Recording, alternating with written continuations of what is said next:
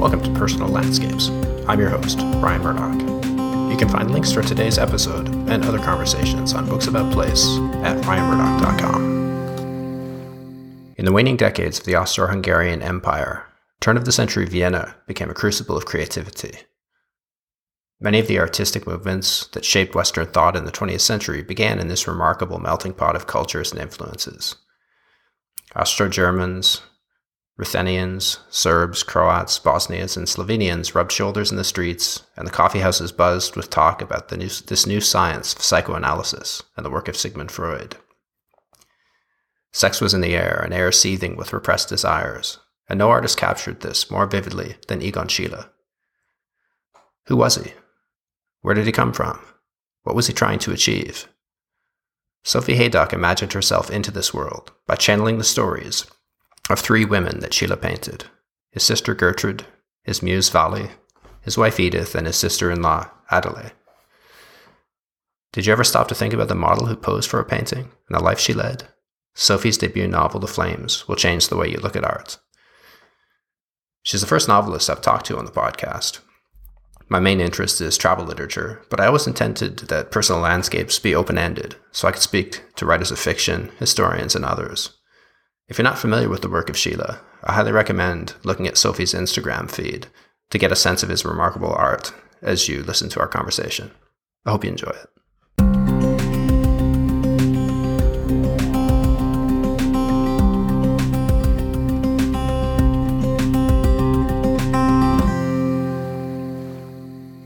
Sophie Haydock, welcome to Personal Landscapes. So the, the focus of this podcast is uh, about is books about place and setting is so important to your new novel, The Flames. Could you tell me about turn of the century Vienna? What made it such a crucible of creativity? Yeah, hi Ryan. Thank you so much for inviting me on the podcast. Um, I'm really excited to talk about Fin de siècle Vienna, uh, a time where so much was happening and so much was fermenting uh, beneath the surface.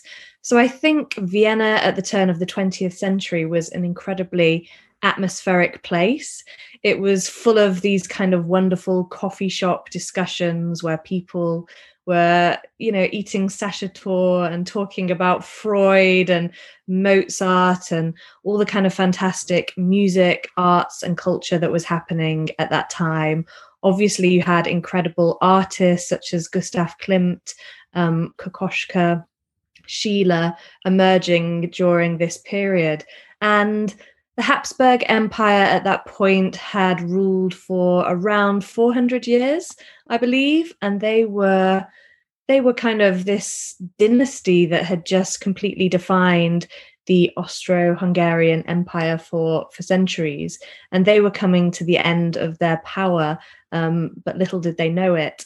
So it was a really atmospheric, vibrant, dynamic place where so much was being brought to the fore in terms of literature, music, art, psychology, philosophy. Um, it must have been a wonderful place to be at that time, uh, especially for creative people.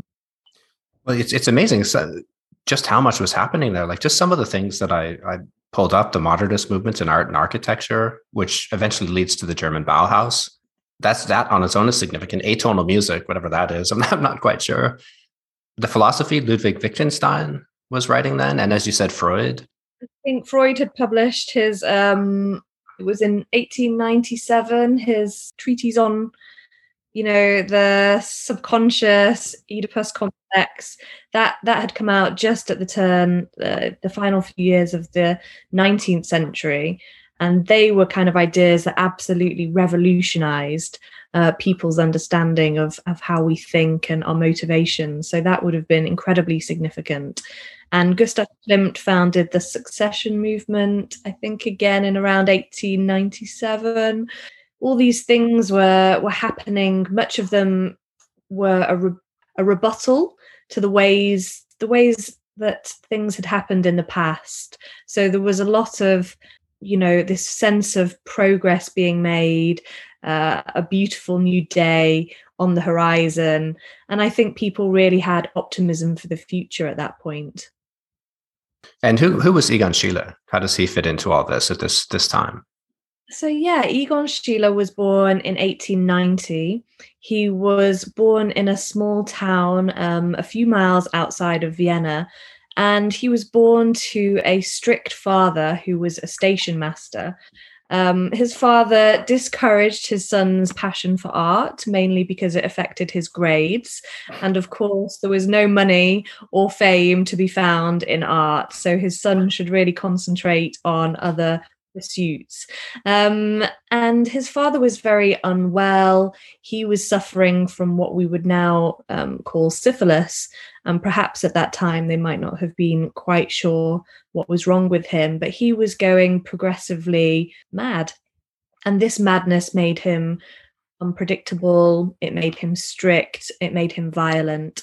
So Egon Schiele grew up in this very turbulent atmosphere and he grew up with uh, two sisters, one older, one younger, and he forged a very intimate and powerful bond with his younger sister, Gertrude. And it's fair to say we've seen from the evidence that Gertrude uh, was Egon Schiele's younger, uh, you know, first model. She posed for her brother. She went on to pose for him in the nude when she was um, a young woman. So we know that there was a huge amount of intimacy and trust there. So Egon Schiele grew up, he moved from this small kind of provincial town. He moved to Vienna as a young man when he got a place at art school. And I think it's fair to say that he was the youngest student that had ever been accepted at, at the art school. He became something of an enfant terrible of the art world. He was scandalous, he was provocative, he he really knew how to shock the bourgeoisie and he delighted in doing so. Um, this landed him in a great amount of trouble.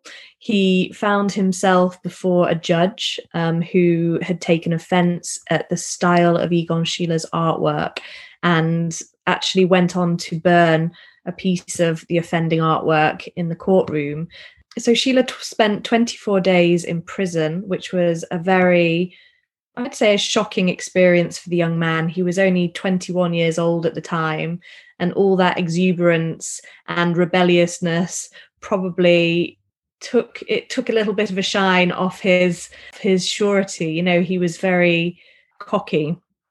And then he landed himself in trouble and he had to kind of reassess. But he was um, in terms of his art he was an expressionist artist which means that he painted or he attempted to paint what was a sitter was feeling what his model um, what their emotions might have been. So rather than just concentrate on you know the reality of what was before him he tried to replicate on paper or on canvas the emotion um, that he saw, and that might have been in a landscape or, or figuratively. He was hugely influenced by Gustav Klimt, who was nearly 30 years older than Schiele, and Schiele definitely saw him as something of a mentor. And I think, in fact, that uh, the young artist Egon Schiele had been around 17 years old when he approached Gustav Klimt and asked him, Do I have talent? and the older artist you know took a few moments and looked through Schiele's artwork and said yes you do talent much too much so this encouragement from one of austria's greatest artists um, would have meant a great deal to a young egon schiele and it only encouraged him to uh, sacrifice almost everyone in his orbit in his bid to become one of the greatest artists of the 20th century. I think it's not a spoiler to say that Egon Schiele died tragically young, just as his star was rising. And it's really fascinating to think what would have happened to him, uh, his artwork, and the women in his life if he had lived to be an old man like Picasso or Matisse, if he'd had another 50 years of life and creating art, I would love to have seen what he would have done.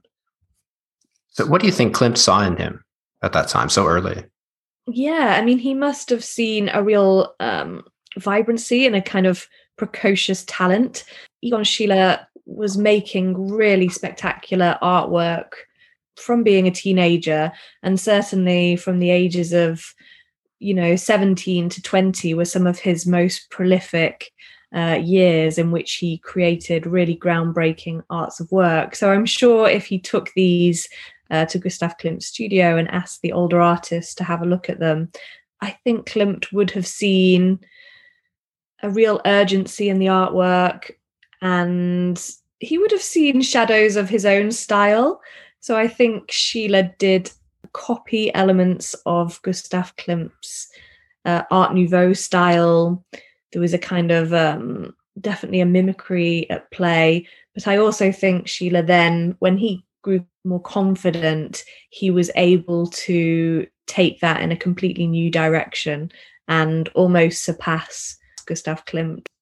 I imagine Klimt would have seen something of himself in in the young Schiele as well, right? Because he was shaking things up quite a bit. I mean, some of his paintings were received quite scandalously, and then what Schiele did was was beyond that by by a lot. You're absolutely right. I mean, people think of Gustav Klimt today, and they think of these kind of really uh, nice paintings that get replicated a lot, and you see on postcards and mugs and you know pillowcases, and you think of the kiss, you know, which is sensual and erotic.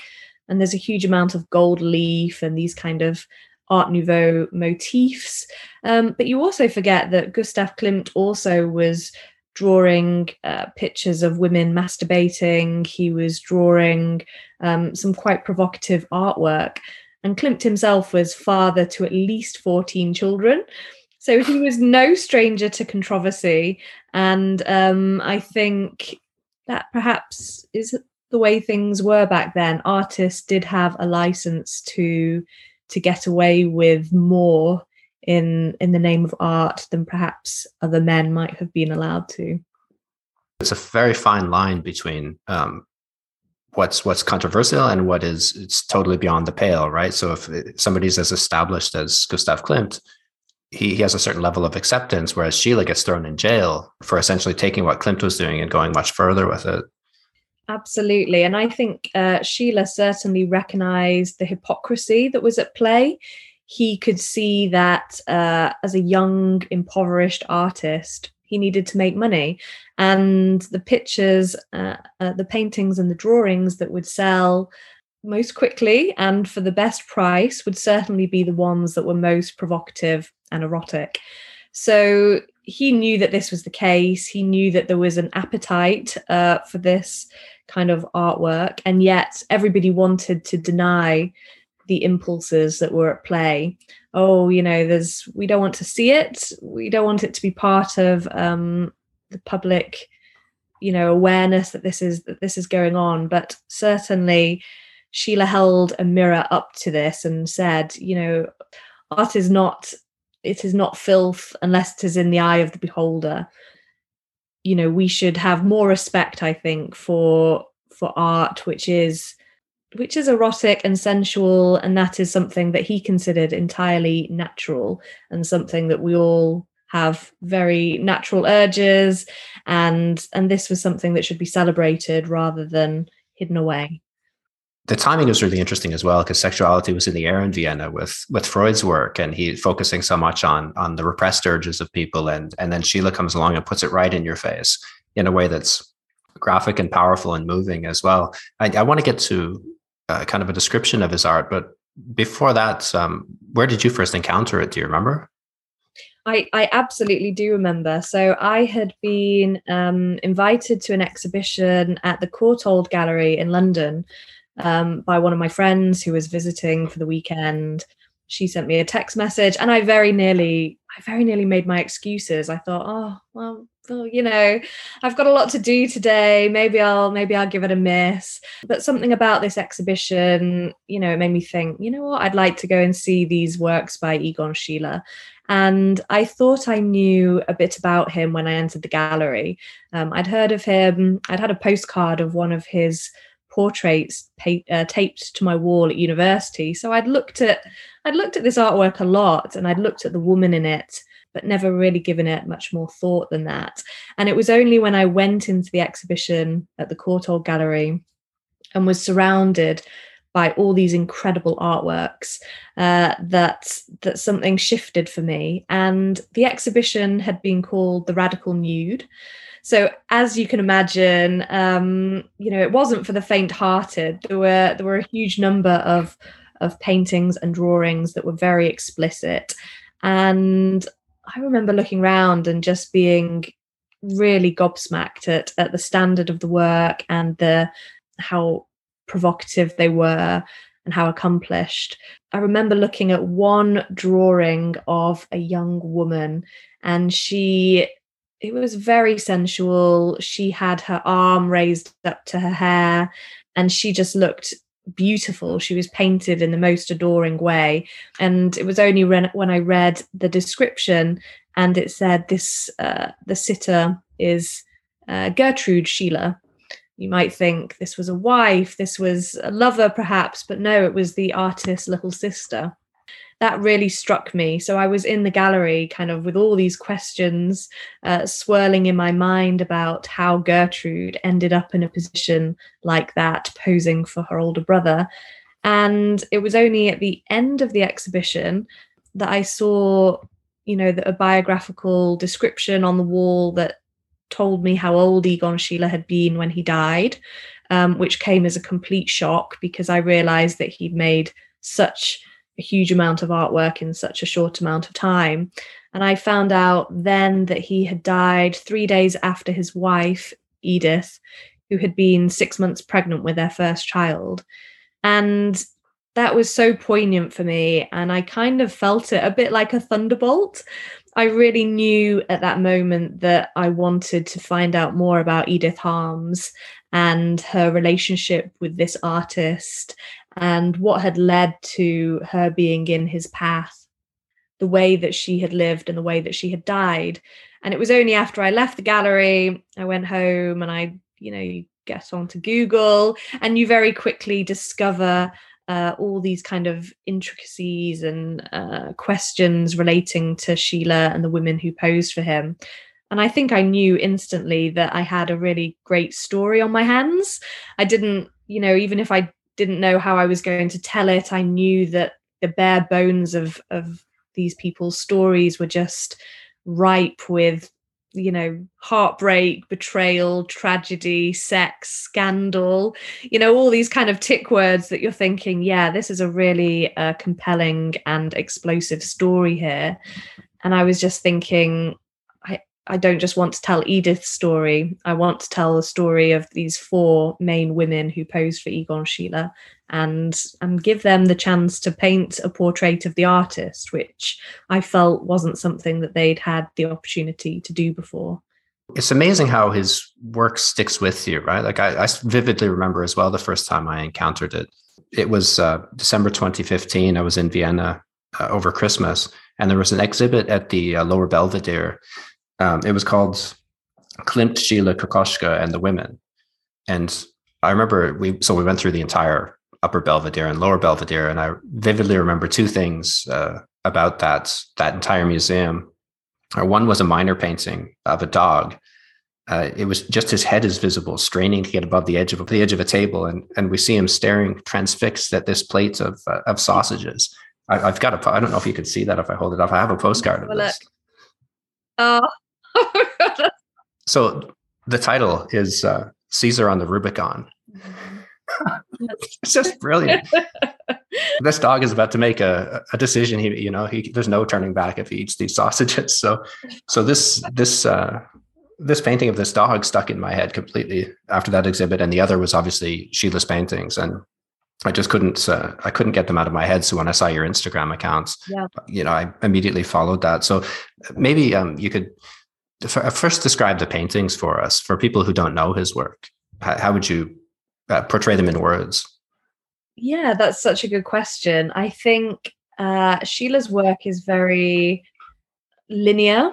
He he often has his models set in quite blank backgrounds so they will be posing in ways that look really uncomfortable or improbable because he will remove the chair or he will remove the elements of whatever the model is sitting on. So straight away, they're very compelling visually, and the composition is usually highly unusual. You might have limbs that have been truncated, um, arms that kind of go off the edge of the paper.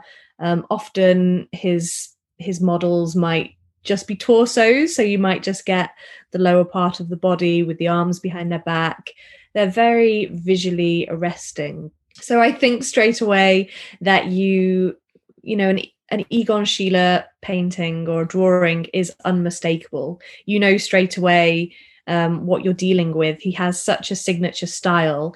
And I think what's also unusual about him is that he uses very bold and modern colors.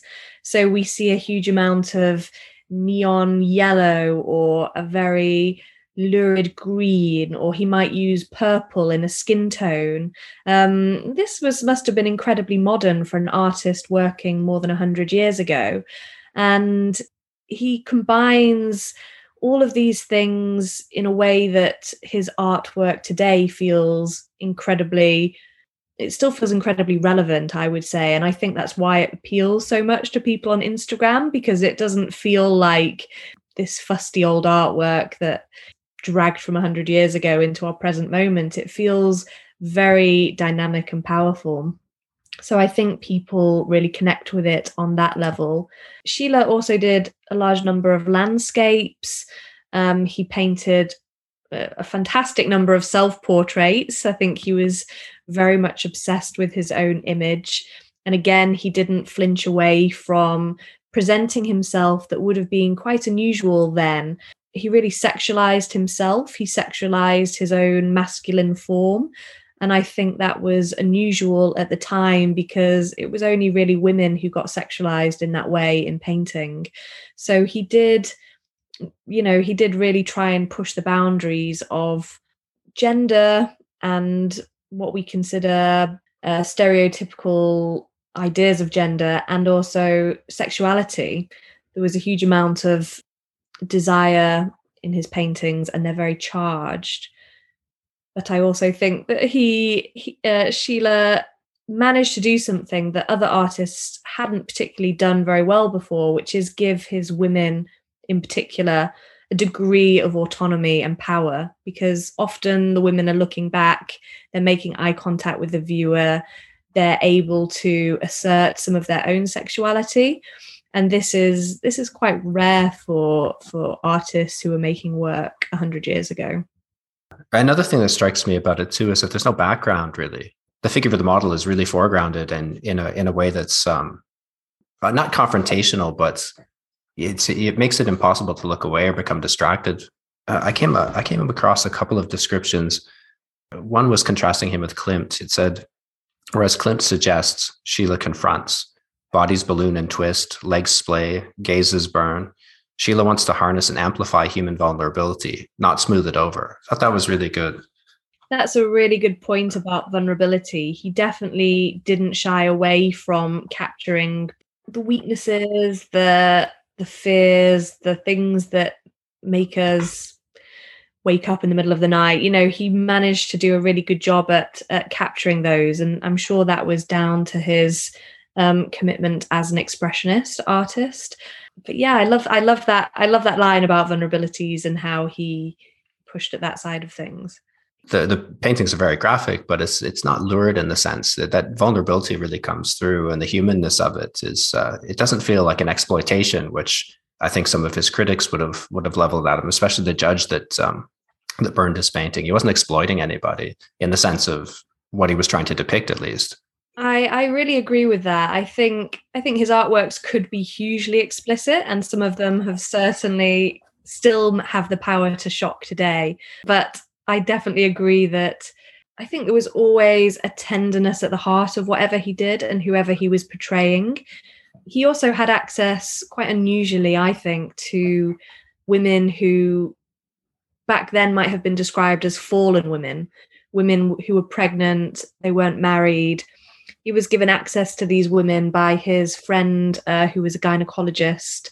um, von Graf, I think, I believe, and he he gave Egon Schiele access to go in and paint these women who were probably in the later stages of pregnancy and weren't quite sure how their lives were going to play out.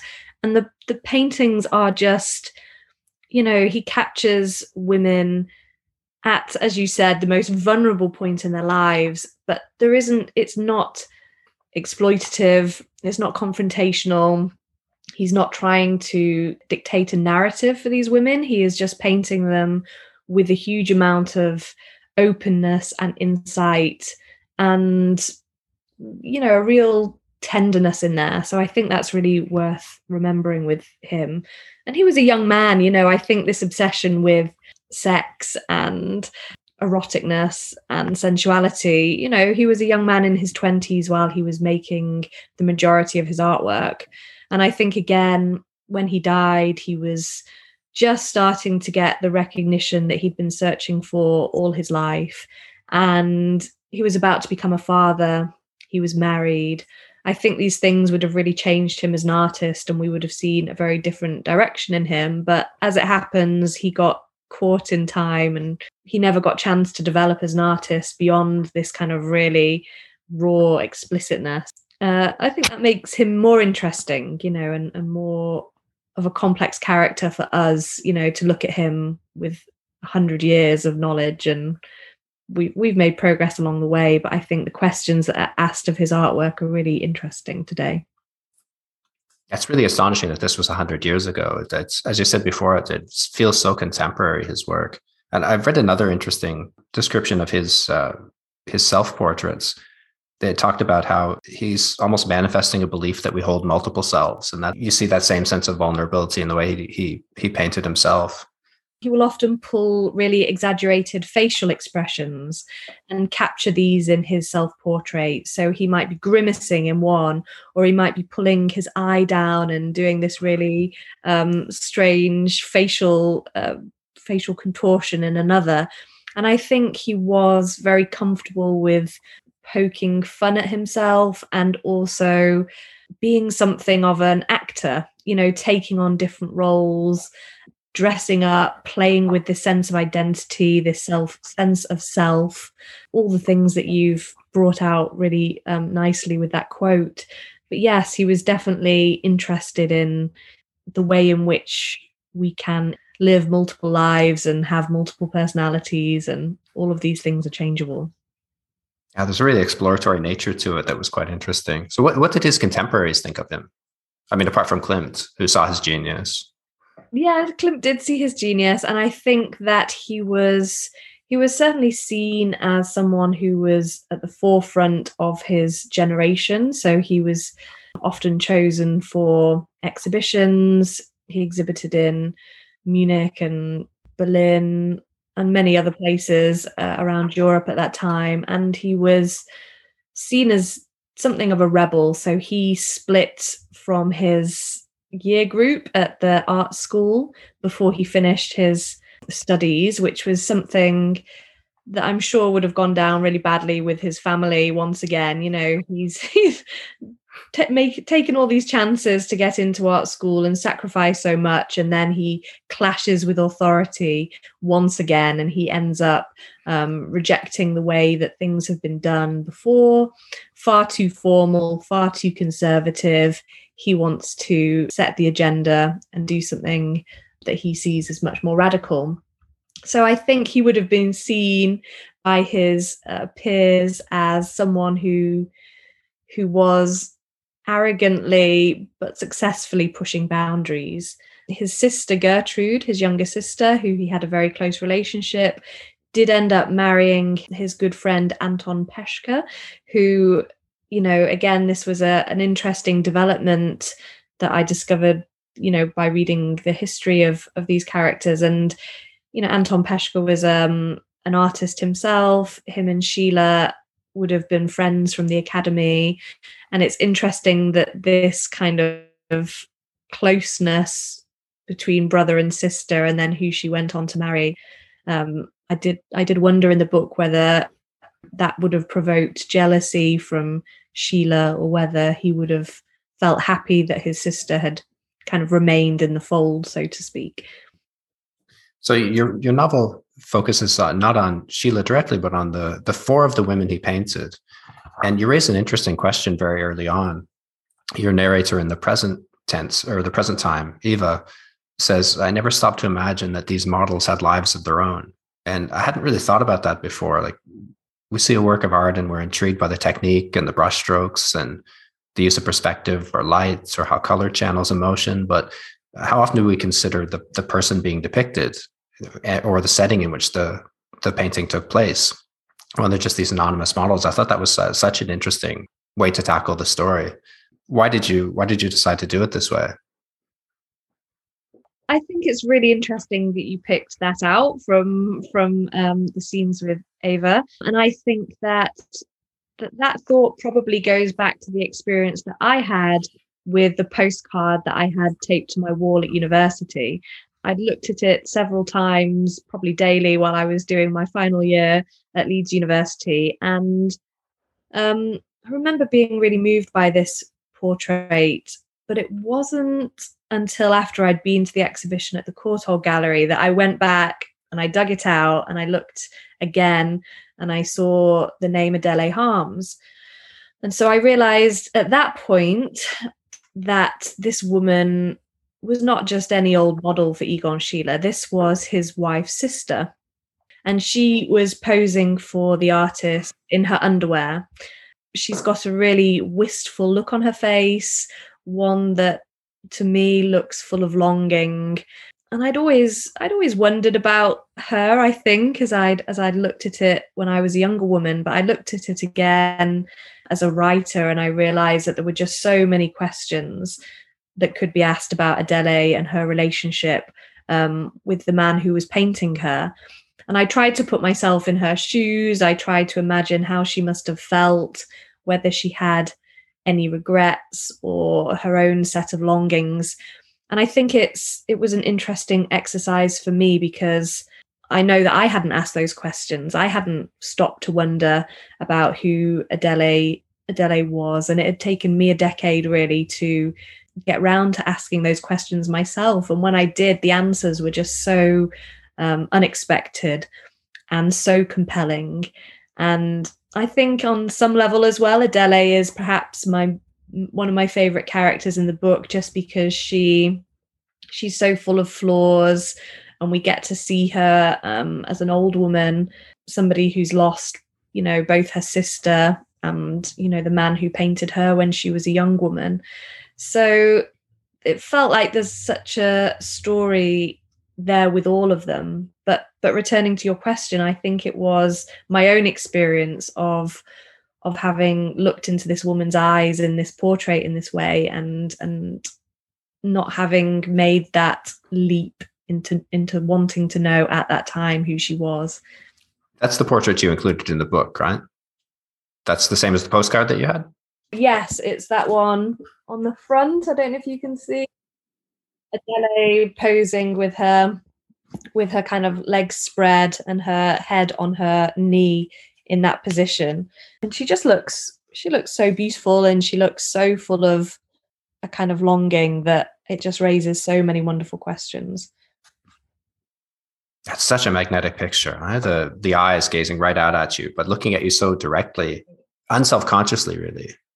That's absolutely the word. Yeah, she does seem she seems very confident in herself, in her skin. And I think I realized that when I put two and two together and realized that she was uh, the artist's sister in law and that it was her sister who was married to Egon Schiele, I then went and looked at the pictures of Edith. And Edith, in comparison to Adele, is so uncomfortable in front of the artist's gaze. You know, she stands in front of him in this fabulous painting, an oil painting that Schiele made of her in 1915, just months after their uh, wedding day. And Edith just has this um, really uncomfortable look on her face. You can tell that she wants to be just about anywhere else um, other than standing in front of him. And again, I think this idea of the personality of these two women, these two sisters, um, started to emerge. One who was very confident and, you know, was quite happy to take her clothes off, and another who really didn't want to be in that position and perhaps would have, you know, was an unwilling. She found herself in this position simply because she married the artist, and there would have been a huge expectation from him that she had to take up this role. Uh, so it was just fascinating to see through the paintings, through the evidence that he left us of the the dynamics that might have been at play there. You said uh, Adele was buried in the same grave as Schiele. Yeah, this was really fascinating information that I don't think had uh, been made public for, but I found that there was 50 years between them. Um, Adele had died age 78 and Egon Schiele had died age 28. And I knew that Egon and Edith were buried in the same graveyard, in the same grave almost. They were buried next to each other. But Adele, for some reason, and one that I haven't quite got to the bottom of yet, but, but not for want of trying, is buried in the same grave as her brother in law and again, this just raises so many interesting questions because I imagine she could have been buried above her sister, but no, she was buried above Egon.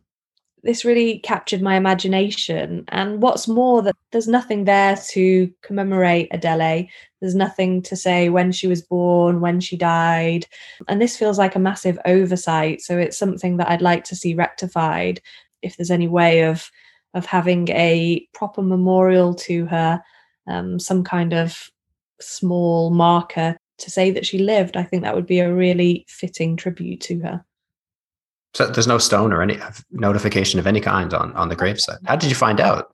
Um, I think I went to I went I visited the graveyard when I made research trips to Vienna, and I looked at the um, you know the plot and the information there and it was it was then that I saw that this plot with Egon Schiele also included Adele Harms, and I wow. it was fascinating. Such an interesting connection, yeah. So, what was the status of uh, an artist model at that time in Vienna? Was this something um, scandalous to do? Yes, I think I, I think it's fair to say it was seen as akin to prostitution so for women um, at that time to to be in a position where they had to take their clothes off for money, this was seen as something that uh, respectable, well-bred women very rarely um, would want to or would have to do. So Schiele was a you know a young man, an impoverished artist. He would have approached you know girls about his age who he saw walking around Vienna. He might have stopped in the Park Schönbrunn, or he might have met them on the tram. He could have been anywhere, and he would approach them and say, "You know, I can pay you a small amount, and perhaps would you would you pose for me?"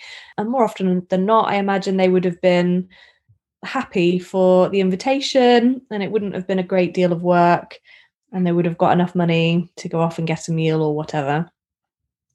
I, I thought it was notable too in the book that you said he always did pay his models, despite how impoverished he was. I mean, he, he was barely eating at times and devoting all his energies to his art, but he still he still made the point of paying paying the people who posed for him, which was I thought yeah. was quite admirable. I think he did, and perhaps when he had when he developed very intimate relationships, um, it would be at that point when he was sharing their lives with somebody, whether that was Gertrude, his sister, or Vally, who became a very significant model for a period of three or four years. Um, perhaps then the payment would have been, you know, it would have been, oh, we're living together, we're eating together, we're supporting one another. Um, so things might have changed at that point, and that's certainly why these women would have appeared with such regularity in his artworks, just because he had the best access to them. But also perhaps it worked the other way. He you know he appreciated them so much that he wanted to share his life with them. I think that's also responsible for some of the incredible intimacy that he's able to capture in his paintings because he was working with these same models over such a long time and obviously trust developed between them and it's a deepening relationship that you must not have, be able to have with somebody who just comes and poses once Yeah, that's absolutely right. So we know with Vali Neuzil, for example, we know that she started posing for him a few months before she becomes really recognizable in his artwork. So at the beginning, she's quite anonymous. He just is using her body in a very probably quite transactional way. You know, he's he's drawing her quickly, moving on, and perhaps she returns the next week, and you know they get to know each other a bit better. But certainly during quite a short period of time, she becomes very recognizable, and you start to see her features emerge um, with some with quite a lot of definition. So that's something as their intimacy deepened and their relationship grew uh, she becomes a much greater presence in her artwork and that certainly would have led to the emotional intensity that we see there. And you wrote in the book that she, he was introduced to Vali through uh, Gustav Klimt was that was that right that's the rumor i mean i'm sure the scholars who would uh, refute that. I'm sure that if we really trawled through the history books, it would be hard to find really hard factual evidence of it. But it's certainly the rumor. And it was one that was too good to pass up for fiction just because Klimt was such a fantastic influence on Schiele. And I love this idea of of those two meeting in in Klimt's studio in that way. I thought it was really um, a lovely detail and something that should be explored. I like the way you painted those those first encounters as well in the book. Like they, Klimt says, "Oh, can you pose for my my friend?" And she wasn't too impressed with him at the beginning. This this bossy, brash young talent. Oh yeah, it's just kind of uh, we've seen this before, and we'll we'll see many more like him. But that at some point, she she takes a look at what he's what he's painting and realizes there's something more here and a grudging kind of respect develops until, as you said, this this great intimacy uh, arises between them, and they're living together, often in the village where he's eventually arrested. So, t- tell us more about Vali. Like, she's quite a compelling character, I thought. Yeah, Vali is. Um, I think she's an incredible woman. She really does. She earns a huge amount of respect. I think from from everybody who reads um, her side of the story. So Vali is rumored to have met Egon Schiele in the studio of Gustav Klimt. And another part of the myth is certainly that she came from a less privileged background. You know, we're told that she didn't perhaps have a huge amount of education or that there wasn't much wealth in her family. So she would have been seen as a lower class uh, woman. And Schiele, despite his poverty as a young man, still came from quite a respectable background, um, one in which education was really encouraged and he was expected to follow in his father's footsteps and go into a career in the railways. They came together and they were certainly um, very good for each other for a long time. And I think Vali would have helped Schiele a great deal with his artwork. She would have posed for him, she would have delivered his artwork to his patrons. She would have organized his accounts and done all this kind of really fantastic admin that probably would have made his life much, much easier. And they left Vienna um, and went to a small town called Neulengbach. Um, first of all, they went to Český Krumlov, which is the place where Egon Schiele's mother was born. And they spent this kind of very lovely summer there together and kind of skirted with scandal because he was this uh, provocative artist and they wouldn't have been married. So she would have been seen as this mistress figure, which would have angered the locals. So they they skirted trouble there and managed to escape before it escalated. And then they left for Neulengbach, which is where Egon Schiele's uncle um, apparently had a summer house. So they ended up there, and the trouble that had been hot on their heels caught up with them. Again, I think the locals were troubled by by this kind of couple and the nature of Egon Schiele's artwork. And Schiele ended up in in a cell, in a prison cell, and Vali absolutely stood by the artist through his darkest days. She was there for him all the time. She proved herself to be incredibly loyal at a time when pretty much everybody would have turned their back on him. She remained uh, his closest confidant and somebody who um, he was he turned to in his hour of need. And I think it it says a huge amount that after that harrowing experience, Egon Schiele returned to Vienna, probably a changed man. His his priorities were certainly different. And it was at that point, I think, he realized that he needed to marry and he needed to marry advantageously. He wanted to marry somebody of a higher social standing so that he could be the man that he had been born to be, which was, you know, quite quite well to do. He would have wanted the you know the social standing whilst also hoping to continue his dalliances with these models including Vally so yeah she's she's a really headstrong and determined and loyal woman. And i think it's a great credit to her how she she behaves throughout all of her encounter with egon schiele. And it's just sad that she made decisions when she split up from him her life went in a different path and yeah that that didn't end too well either yeah she was such an interesting character it's very practically minded both in the business sense, but just in making sure there was something to eat. Like she, I can't see how he would have survived without. Uh...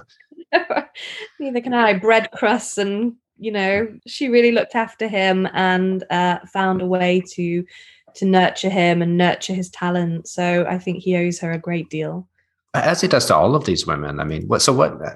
What would you see the role of um, Edith in terms of like you? You said he he married her for a certain um, respectability at a time when he was upwardly mobile. But what did Edith and uh, Adele bring to him in terms of you know making making possible what he did apart from modeling? Yeah, I think they I think they certainly represented a different kind of future for Egon Schiele. and I think he knew that to become the man that he wanted to be in Viennese society, he had to take a step up. He had to marry well. He had to do the respectable thing and you know, step into his adulthood um, in a way that, you know, was expected of young men in their mid 20s. I think there was an expectation in Vienna at that time that when you're young, you sow your wild oats and you have a great time. But then in your mid 20s, you kind of settle down. Um, so they certainly represented stability for him, perhaps. Um, and then the war came along and really upended everybody. So I think uh, the First World War was announced, and it would have been a terrible shock for everybody in Europe and in Vienna. The precariousness of that time probably accelerated this idea of marriage and having stability. So Edith and Adele, I believe, were playful. And I like to think that Egon and Edith did have a great love affair. I know it's been presented in the history books as he married her only to take a step into this kind of respectable world. But I really like to believe that he did fall in love with her and that he wanted to share his life with her in a way that would have been emotionally connected and not just a kind of calculation for him. She comes across as quite a sympathetic character as well, very likable. I mean, all of the, um, all four of these women are very compelling. I really like how you sketched out their lives and imagined their possibilities. Uh, so Vally becomes after the breakup, she becomes a nurse, right, a Red Cross nurse, and goes off. And so this would have been World War One when she went off nursing. Yep, this was She she joined the Red Cross. She went off to Dalmatia, which was um, which is now Croatia, and she uh, she yeah she helped soldiers. She nursed them back to health. She set broken bones she would have really been doing a, a wonderful thing, helping helping in this way. And again, I think it's a testament to her character that this was her inclination and this is what she wanted to do at that time. And she she died of typhoid, I think it was, right? Uh, scarlet fever. Scar- scarlet fever. Yeah, yeah, yeah. She caught scarlet fever whilst she was in this role as a Red Red Cross nurse, um, and she died very young. And um, again, it's a great tragedy that that her life didn't have the chance to play out for another 50 years. The the only two that made it into old age were Adele and Gertrude, and it's really sad to think that that these women all had such potential and that was snuffed out so early. Where's she buried? Uh, Vali is buried in Sinj, S I N J. Uh, she was buried in an unmarked grave, uh, one that had been become completely dilapidated, and she had her grave restored a few years ago now, and she has the headstone and the recognition that she deserves. So that's a that's a really encouraging thing to know. It's quite sobering to see how how easily lives were cut short at the time as well, right? With um, both Edith and and Egon Schiele succumbing to the Spanish flu days apart, Vali dying of disease as well, diseases that are are quite curable today. So really very sad. It really was. And I think to write about a pandemic before we knew we had our own pandemic on the way was certainly when you're when you're researching it, it's very different from living through it and understanding, you know, and even the one that we've experienced is very different from how it would have been 100 years ago. But it's certainly an irony that I could never have imagined when I was writing those scenes that that we'd have our own one to contend with. So, why did you choose um, to incu- include a later time narrator in the form of Ava to tell the story? Yeah, so Ava is, I think, she felt like a more modern, uh, somebody with a modern viewpoint who'd be able to see Egon Schiele with a historical perspective, somebody who could be uh, critical and inquisitive about his nudes and his attitude towards women, and one who could also um, help Adele with the redemption that she so clearly needed. Um, so I really feel that it was fascinating for me that Adele lived to be 78 years old. And I was told um, from one of the Schiele scholars who I met in Tulln, which is the small town where Egon Schiele was born, that Adele had lived to be 78, but she had died almost penniless on the streets of practically living on the streets of Vienna, that she had no children, no family, she had nothing to to call her own. And this again hugely captured my imagination because she, as a young woman, had had the whole world at her feet. She came from a good family, she was well educated, she would have been fighting off suitors, I'm sure, and she really would have, you know, just had so much possibility in her future. So I was really transfixed with this idea of what must have gone wrong in her life for things to end so badly for her. And I was really fascinated to think about the regrets she might have had, whether she felt responsible in any way for her sister's death and her um, brother in law's death at such an early age, and how she might have felt as an old woman thinking back to herself as a young woman um, being painted by by this artist and and how that might have provoked a nostalgia and a a kind of summing up of her life you know who she used to be how this would have impacted her in that way. It's very poignant how what an impact chance events have as well. Like the, she's someone who's came from quite a wealthy family, or at least very well off, whose fortune was wiped out by the war in the same way that the others were cut short by common diseases that would be easily cured today. Just these these massive events that can totally blindside you and destroy a life. And the other thing I really liked about your presentation of of Eva was the sense of here here's somebody from the present time going to this gallery with this old lady expressing her opinions about the past based on how we see things today and and Adele says, no, it wasn't like that at all. You don't understand. It sort of touches on the um, the current trend to judge the the people of the past based on our, our present morality, rather than trying to understand how they may have felt about things and, and what they may have thought at that time to better understand them, you know, rather than project our views onto them. That was that was a really nice touch, I thought. Oh, thank you. Yeah, I think it's fair to say that the world, especially in Vienna 100 years ago, was a very different place. And for us to try and import our ideas of equality and feminism and all the rest of it onto these people is probably a misguided thing to do. I don't think we should judge them or their actions, um, especially as it's it's on record that Adele and Gertrude in their later life they were interviewed by Alessandra Comini, and they certainly never felt like they were victims of Egon Schiele or that they'd been exploited or that they'd been pushed into doing things that they didn't want to do. they knew their own minds they were headstrong they they all loved this man. And i think that that's it's really worth remembering that we stand at a very different point in history. The things that we're aware of now which are wonderful and so important but they just shouldn't be used to to taint the past or taint our judgment of the past in that way.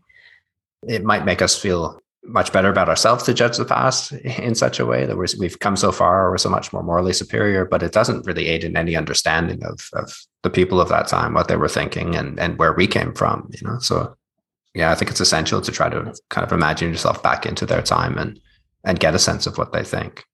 So a book like this must involve a, a massive amount of historical research. Like what was the, the biggest challenge in that regard?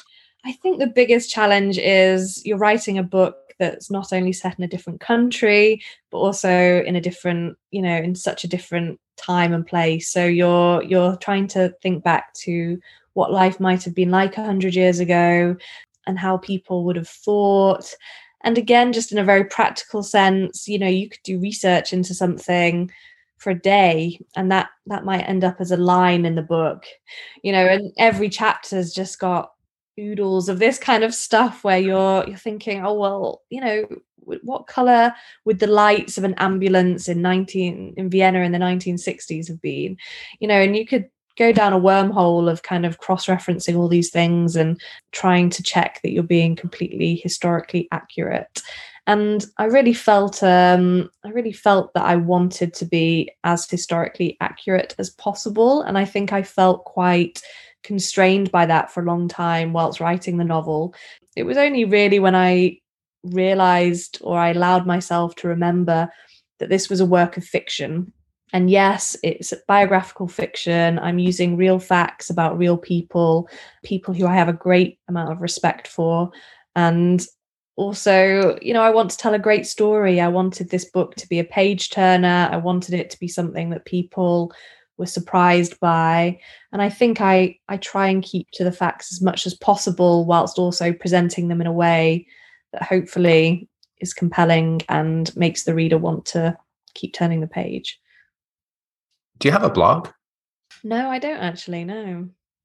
You should write about some of these things like some of the um this this wealth of material that you that you uncovered while you were researching that. So that'd make a really interesting blog to promote the book yeah, that's really that's a really nice point actually. Maybe I could do one on my website. Yeah, because there's so much interesting stuff would have come up and how it ties into the story and you know all this material that you obviously couldn't use except to to form the background, but it must be so interesting. I'd like to hear more about some of the travels that you did as well. Um, did you travel to all of these towns that he lived in? Did travel to I spent quite a lot of time in Vienna. I went to the town where he was born. I went to the place Český Krumlov where his mother was born, which is absolutely beautiful. I mean, I if anybody's looking for a great mm. uh, trip once things have calmed down, hopefully in the future, Český Krumlov or Krumel, is it as it is now known, is absolutely stunning. It's just this fairy tale town full of kind of cobbled streets and beautiful castles and this fast flowing river that um, runs through it. It's it's truly magical. Um, I didn't go to Trieste, which is the town on the coast where Egon Schiele's parents spent their honeymoon, and where Gertrude and Egon run away to um, when they get the opportunity. So that was one place that I didn't travel to, but everywhere else, I think it's really important to kind of have the image of the place in your mind, to see the studios where uh, Schiele was creating work, to see the places where he might have spent an evening, or the prison cell where he was incarcerated. All these things, just to be able to write authentically about them. I felt it was really important to to visit these places and, and to kind of get a real sense of place. Are any of the houses he lived in are they still there and identifiable? Yeah, they absolutely are. So in Vienna, you can see um, the house where he lived overlooking the um, apartment where Edith and Adele Harms lived. So you oh, can wow. see how uh, close they would have been able to see each other from uh, opposite sides of the street. Unfortunately, you can't go in. You can't go in either of them because they're private residences. Um, but you can visit lots of locations that are associated with with the artist and the women. Again, it's much harder to find information directly related to the women. So, for example, where Vali might have lived during her time in Vienna, this kind of stuff just has been lost to history, which is a real shame. But you have to just try and piece together as much of the information as you can and hopefully make it convincing. Was there a period when he lived in Krems as well? Was that a childhood? Yes, so he did move to Krems when he he was either expelled from his high school or failed all his exams and you know he gets kicked out so he goes to live in krems where uh, he boards with a couple of different people so that he can continue his education at a secondary school in Krems. And I think, again, there's lots of lovely drawings and paintings that he made as a young teenager while he's kind of exploring his freedom there. So that must have been uh, hmm. quite an influential place for him.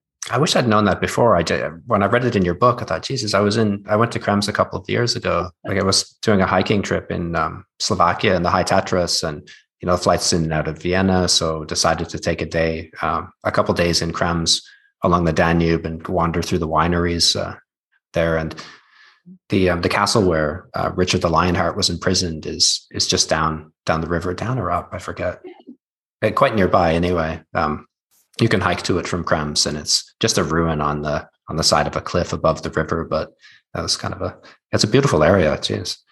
It is, yeah. It's really um, that whole part of the world is really stunning. So uh, it's and obviously Vienna has changed a great deal since in the in the hundred years since the First World War and since the Habsburg Empire crumbled.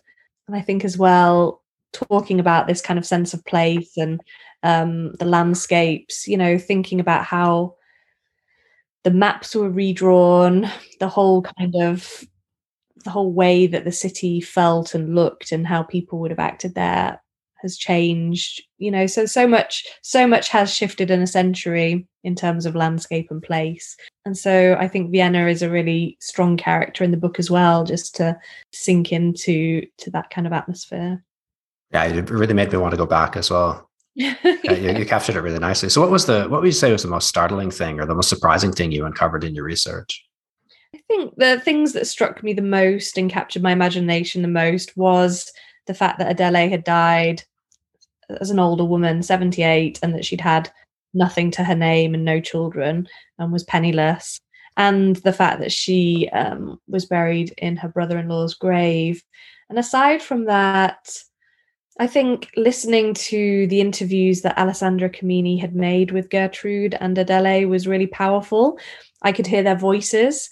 Um, I couldn't understand what they were saying because it was all in, um, you know, their own language but it was so incredible to to hear their voices and how they would have sounded. And they they sounded really eccentric. As old women they had these very strong accents so. So there's audio of this like yeah it's not just a transcript you could actually listen to this. Yeah the audio was there. So alessandra comini who um, she was the first person to in the 60s kind of follow in Schiele's footsteps. She photographed the cell where he had been imprisoned and she went to all the locations associated with him, which was something that had never been done before. And she gathered and collated all this fantastic information.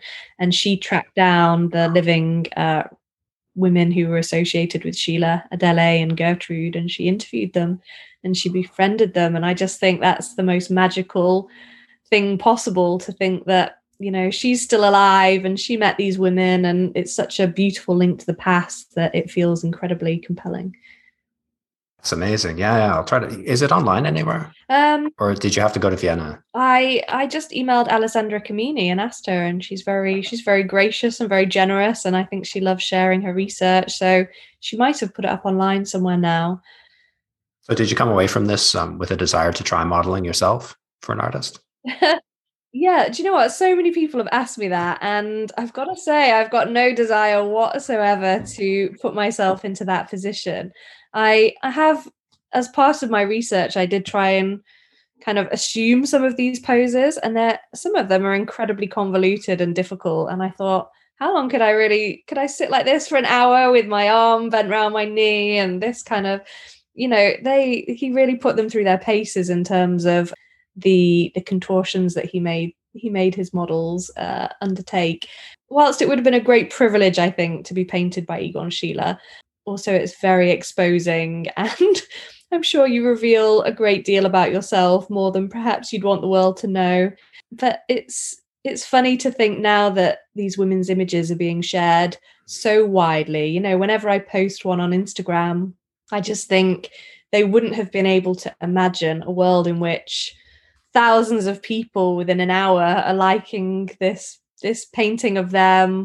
Um, you know, I think of Gertrude, Adele, Edith, and Wally, and just the way the way that people are interacting with their their faces and their stories is just incredible and it's something that could never have been they could never have imagined uh, back in their day so that's that's really interesting and it must have been such excruciating work as well just the holding those poses for such a long time much much harder than modeling for a photographer obviously they really should have this this recognition that you've given them i think yeah, I think the singular benefit was that Schiele worked very quickly. Mm. He uh, he really sketched at speed and he worked at speed. So I think that probably would have um, benefited them greatly and and saved them pins and needles. So the the Instagram account is Egon Schiele's Women. I really recommend people sign up to this. It's such a such an enjoyable feed to follow. So did you start this um, after you had already begun work on the book, or was the which came first? Yeah, I think I had the idea for the book, and then I realized that I was doing all this research and I couldn't find, you know, really good quality images of the women, um, or I was finding them, and then I'd noticed that, you know, there was a kind of gap where they could be posted on Instagram, and I thought, oh, people, I love, I love seeing these, and I love hearing these stories, so I'm sure other people would like to um, hear about them as well. And it's it's such a great community. It's got artists, there's celebrities in there, some A-list Hollywood actors who are massive Egon Schiele fans who occasionally you get a DM saying, "Oh, I love this painting." And it's just this really incredible space in which I'm hearing from people all around the world. You get some incredible stories, some really brilliant insights it just feels like such a privilege to have that kind of um, community around everybody interested in in this artist and the women who modeled for him. I really recommend if, especially anybody who doesn't know his work, who's listening to this, uh, go and check out the Instagram feed. You'll be mesmerized, and you'll you'll really get a sense of why this um, this artist was uh, so vital and still so so relevant today. Such a an incredible body of work. I, I guess maybe it's early too early to ask, but what's next for you? Will you would you consider another historical novel? Yes, it's not too early to ask. I'm I'm in the throes of book number two, so I got a two book deal, which is a real privilege, um, and they very much wanted uh, the same again, an artist and an artist story shining light on the women who who modelled for him. So I am almost at the first at the end of the first draft of that. It is a household name one that people will have heard of but also i i the stories of these women have never been told before. So i'm really excited to um tell them for the first time in the same way that i've shared schiele's uh, women's stories Cool. I look forward to that. And if, if you're looking for another project after that one, uh, Die Brücke, the German expressionists. I would love to see uh, to learn more about the the models that they that post for them. Oh, really? Um, when they, I think when they the period when they were in Berlin, they used the same small set of models quite frequently in their in their studio, and all these all these different artists painted them in in various ways. That that would be a really interesting story. I'll check that out. Yeah, thank you. All right. Well, thank you. Thank you very much, Sophie, for your time. That's really interesting. And I really enjoyed the book and, and recommend it highly. Oh, thank you so much. It's such a privilege just to speak to people like you, to get your insights, to be part of this podcast. I'm I'm absolutely delighted. So thank you so much for that. All right. Good luck. Good luck with the next one. Thank you so much. I'll keep in touch. All, All right. Bye bye. Thanks for listening to this episode of Personal Landscapes. If you like the podcast, please give it a rating on iTunes and subscribe through your favorite app. You can find links to today's podcast and more conversations on Books About Place at ryanmurdoch.com. You'll also find a donate button if you'd like to contribute to the costs of the show. All donations are greatly appreciated.